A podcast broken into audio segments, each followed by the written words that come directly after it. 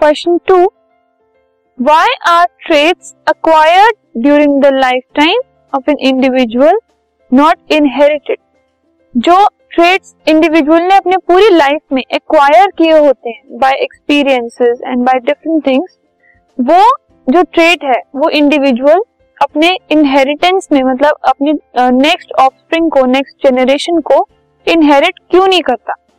सो so, जो acquired traits होते हैं they are not inherited because an acquired trait involve change in non reproductive tissues which can not be pass to germ cells और progeny क्योंकि जो acquired trade होते हैं ठीक है उनमें चेंजेस आते हैं नॉन रिप्रोडक्टिव टिश्यूज में। सो नॉन रिप्रोडक्टिव टिश्यूज जो होते हैं उनका तो कोई रोल ही नहीं होता फर्टिलाइजेशन में और ना ही उनका कोई रोल होता है।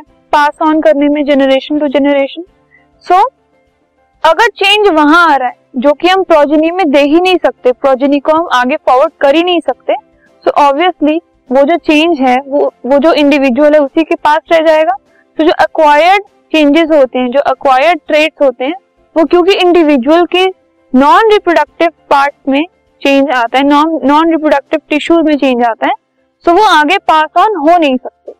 इसकी वजह से जो एक्वायर्ड ट्रेट्स हैं, वो इनहेरिट नहीं हो पाते। This podcast is brought you by Hubhopper शिक्षा अभियान अगर आपको ये पॉडकास्ट पसंद आया तो प्लीज़ लाइक शेयर और सब्सक्राइब करें। और वीडियो क्लासेस के लिए शिक्षा अभियान के यूट्यूब चैनल पर जाएँ।